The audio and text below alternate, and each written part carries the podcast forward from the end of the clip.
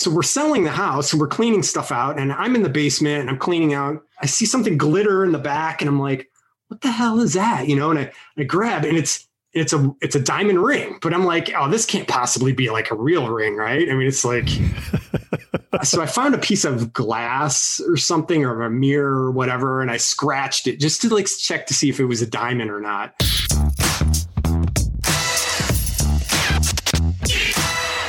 I'm Jeff Comstead. Uh, I'm a local runner here in Champaign. I run as Abraham Lincoln for the Illinois Marathon, and uh, I work as a communications and outreach coordinator at Prairie Rivers Network.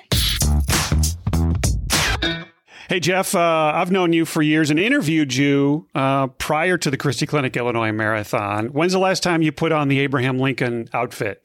2019. Yeah, 2019 was last year. Uh, that was the 10th it was my 10th time, my 10th time as running as Abe. Yeah, that was the, that 2019 was sort of the last year for a lot of things, right? Yeah. Yeah. So normalcy was, that was the last year of normal. And it seems like five years ago, doesn't it?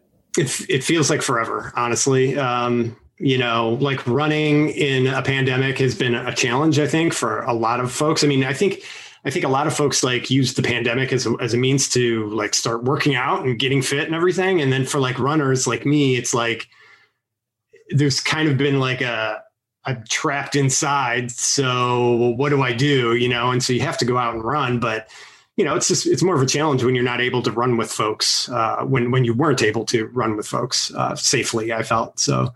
Yeah, I think it's been a challenge.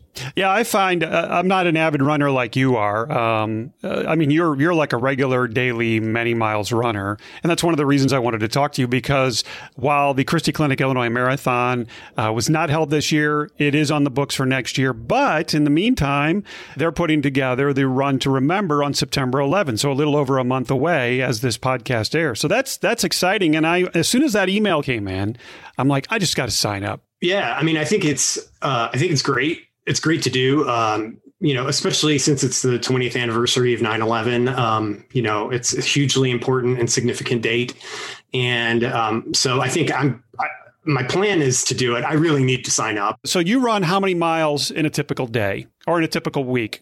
Um, four, usually four at a minimum. Um, it's usually like four to six on just like a regular regular day, and then on the weekend I'll have like you know eight between six and eight.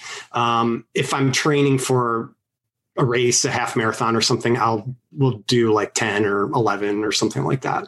What is your what is your preferred organized race distance? Like are you do you really like the half marathon length? Yeah, the half marathon. I mean, I've done I've done 7 marathons. Um, I ran Boston in 2014. So that was a year after the bombing and um, you give everything, at least for my body. My body just cannot handle 26. You know, I think for a lot of people, you can't handle 26 miles. But for me, it's just like it wears me out way too much and it has too much of a an impact on me. I've run 56 or 57 half marathons. So that, those are just like medaled half marathons. Um, you know, so I've run thousands of miles, I think, with my dog too, actually. All right. A few years ago, he ran a thousand miles in one year. I, I counted them. Okay. And so it has been a, uh, it, has been a, a, point of pride that with me, with him, that he's, he's run a thousand miles in a year. What, so what's your dog's name? The dog that you run with? His name's Jackaroo and, uh, he's, he's kind of an Australian uh, cattle dog mix. Um, he's he's kind of like a, he has the energy and smartness of like a border collie, and he just has an endur- the endurance of a cattle dog. He's just really um, he, he's really born to run. Honestly, I know when I'm going to take my dog for a walk or a car ride. Those two words, she just perks up. Do I mean do you do you say Jackaroo, do you want to go for a run? And then boom, he's just like all in. No, actually, all I need to do is put on running clothes, and he knows. Like he, I think it, I think it has to do with like the smell of the clothes, because like as soon as I put him on, then he's like he's you could tell that he's ready to he's ready to go. And if you don't take him, which you know there are those times when it's like either it's too hot, um, that he gets you know a little disappointed, but he, he's getting older though. I mean, he's 10 years old now. Um, so he can't go as far. Well, no, he can't go as far. He just can't go as fast as he used to. And when he's really older, what you can do is you can be like those moms who, and it's mostly moms I see. I do see some dads, but they've got the jogging stroller, you know, and they're hauling it. I don't know how they do it, but they're hauling it, you know, and they've got some toddler in there. So you'll have to get one of those when Jackaroo hits, uh, you know, 15 or whatever and still wants to go. I mean, I think people get a, special awards for that, you know, for being able to push that stuff because that's just a, small child plus all the the gear and everything and pushing that for miles. It's just it, it's amazing. I mean, what's your go to gear for running? People can really get wrapped up in what to wear, what kind of shoes, what kind of socks. Do I need the watch? What level watch? All that stuff. What would you tell somebody who maybe already knows how to do a 5K, but you're somebody who runs four to six miles a day plus 10 miles on the weekend? So what what would you you you've you've and plus you've run 50 plus half marathons, so you don't get caught up in all that stuff anymore. Right. Um, I would say your shoes are the most important part, really. Um, getting getting good shoes that from a running store. Now, I mean, if you're here local in Champaign Urbana, that's definitely Body and Soul. Go there for your shoes because I mean, I used to work there too, um, and you know, everybody on staff knows how to get you the shoe that fits your body type, what your foot does, and and how it reacts to running. And you know, if if you have poor shoes on, you're going to feel that, and you're going to know, and you're going to get discouraged from from working out and, and, doing the running. So shoes are really the most important part. And then I would say, um, secondly, your the clothes that you wear, um, making sure that you have breathable shirts that you know tech shirts basically. Um, so that you're not um, running in cotton um, because uh, cotton is rotten. Basically, is is the is the phrase that people use because you know it like it's it get it it doesn't wick sweat away and so then it it sticks to your body and then it makes you you know you chafe. And so you just want you know some sort of texture. I saw somebody on social media i follow. She's a runner and she put up a quick video uh, that said the first one to two miles suck for everybody. That I have always felt that way, but I've never heard from another runner say that. But it's always, especially the first mile, seems like it's the most uncomfortable. It's like, God, what am I doing? And then finally, 10, 15 minutes into it, your body's like, oh, okay, we're running. I'm ready. Yeah. Um, I would, I would say 100% agree. Um, and I would almost say, uh, well, from I think it depends on the person, quite honestly. Like um, for me, and uh, it will take, for me, it will take maybe three miles uh, for my body to. Plus, I'm, I'm getting older, um, you know, and as I get older, um, I'm in my late 40s now. Um, and so, you know, it takes me a while to get going in the morning. Uh, I used to be able to get up. I used to be able to get up at like four in the morning and just put on running shoes and get out the door. And now that just doesn't happen. you know, it's like it just doesn't happen that way. Like I need coffee, I need to sit and eat and get the energy and absorb, you know, calories in before I can even get going. And so it will take me a good three miles and, and, and which is kind of rough when you're only going to be doing like four but that means that last mile, damn, that's a good mile, you know?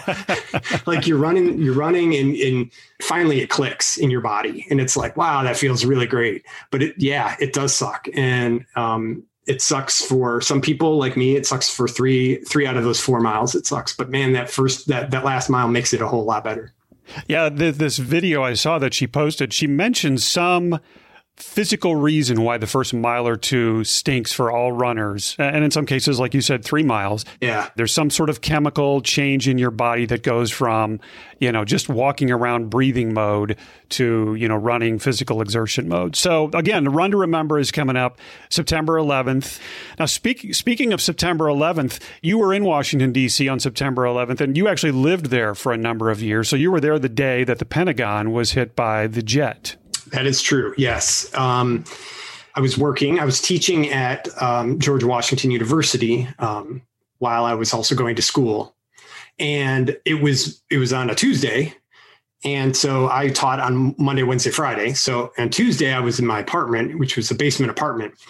And my wife was, this was in the, you know, early days of the internet where you had uh, instant messenger, I think is what it was what, that we used instead of having like everybody having cell phones and texting each other and stuff. We, you know, it was instant messenger. And she said, did you, you know, she typed, have you seen the, the news? And I was like, no. And so I turned on CNN or whatever, and, you know, it was happening. Then during the course of the day, I mean, everything just changed as, as you would imagine it would.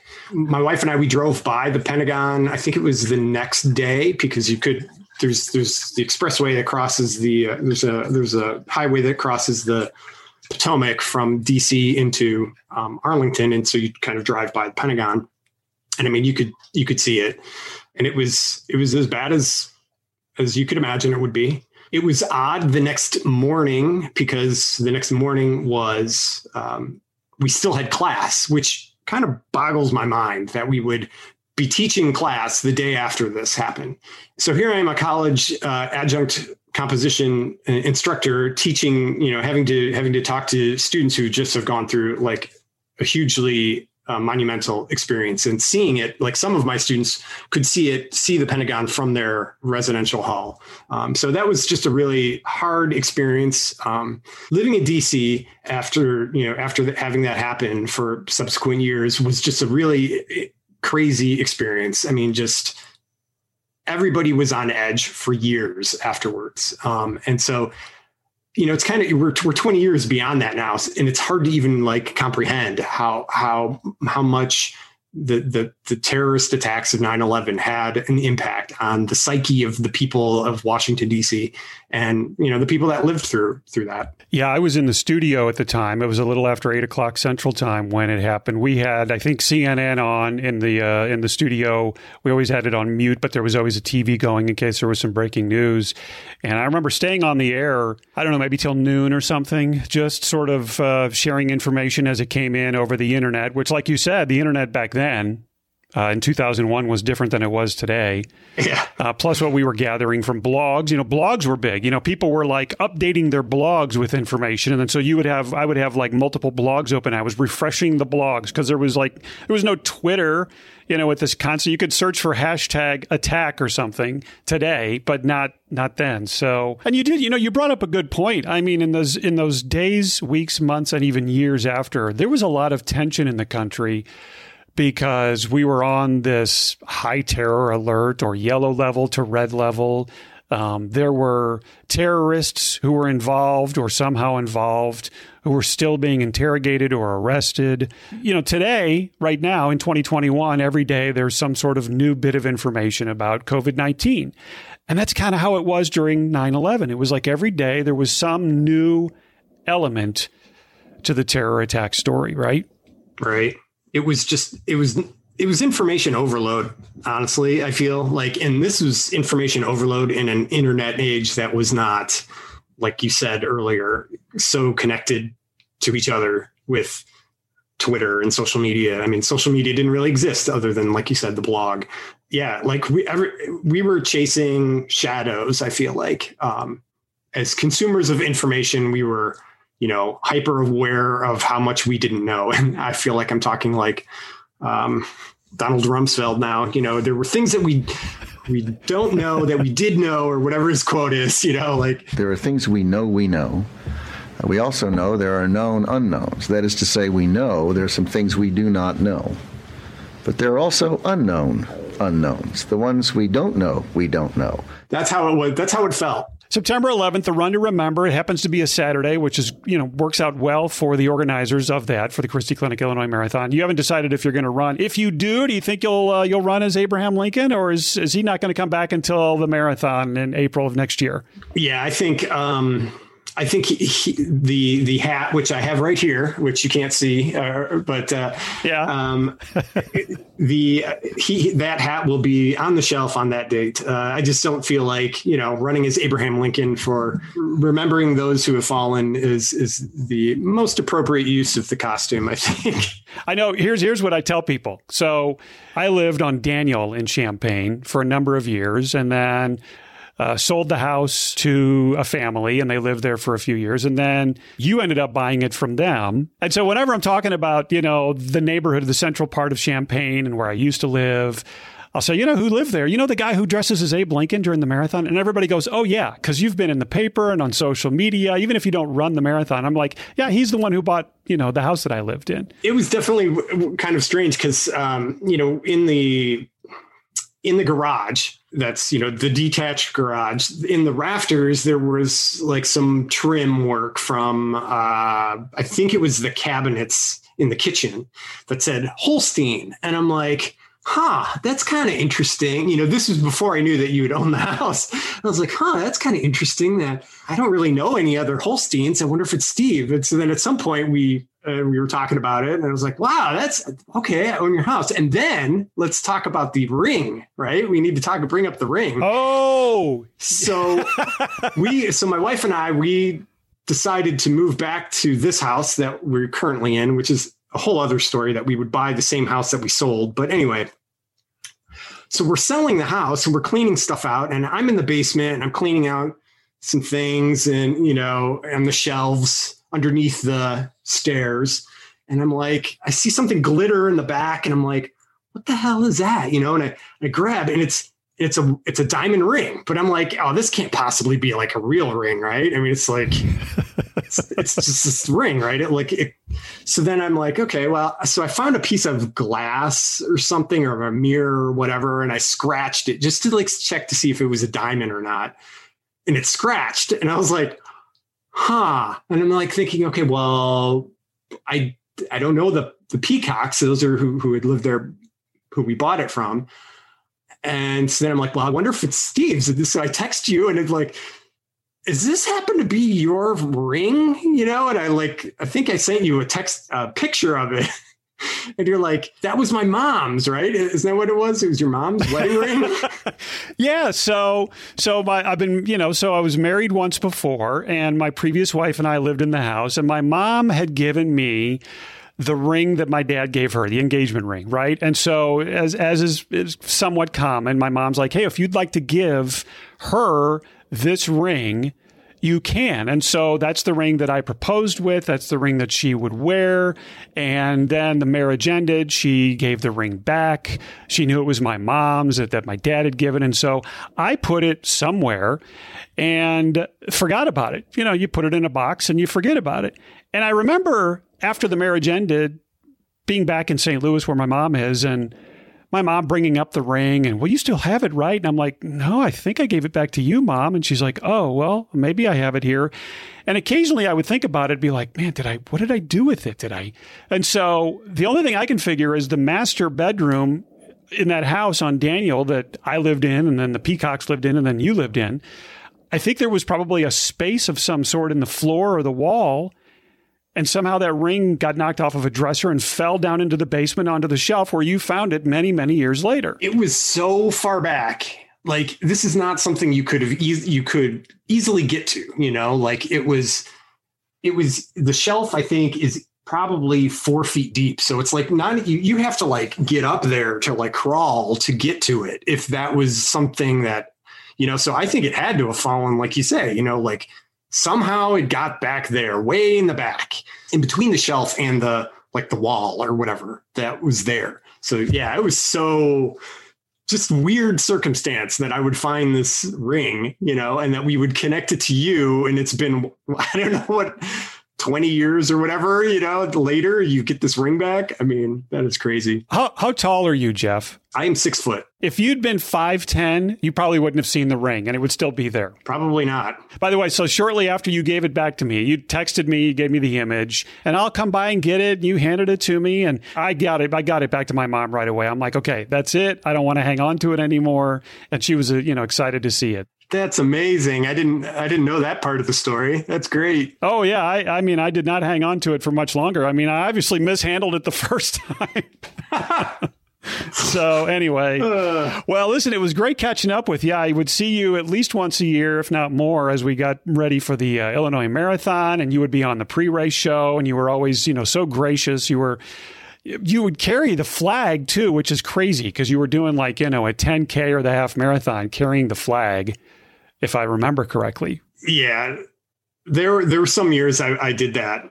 I can barely carry, you know, a bottle of water or something. So to carry a flag is pretty epic. After, I think after one year where it was, um, I think there was probably 15 mile an hour winds. I don't remember what year that was, but it was, and you get out by Stone Creek, and oh my, I had a bruise on my like not on my collarbone, but like on the skin, you know, there was just a bruise from the flag, like slamming up against it. So after that year, I decided, man, maybe I don't need to run with the flag anymore. Well, Mr. President, we do appreciate that you carried the flag all those many years during the marathon. Thank you. Well, thank you. Thank you very much. And I appreciate uh, the invite to come on the show. Absolutely. Jeff Comstead, local runner, as well as Abraham Lincoln in, uh, in the races. And uh, maybe we'll see you on the starting line on September 11th. Talk to you soon. And uh, thanks for coming on the podcast. Thank you.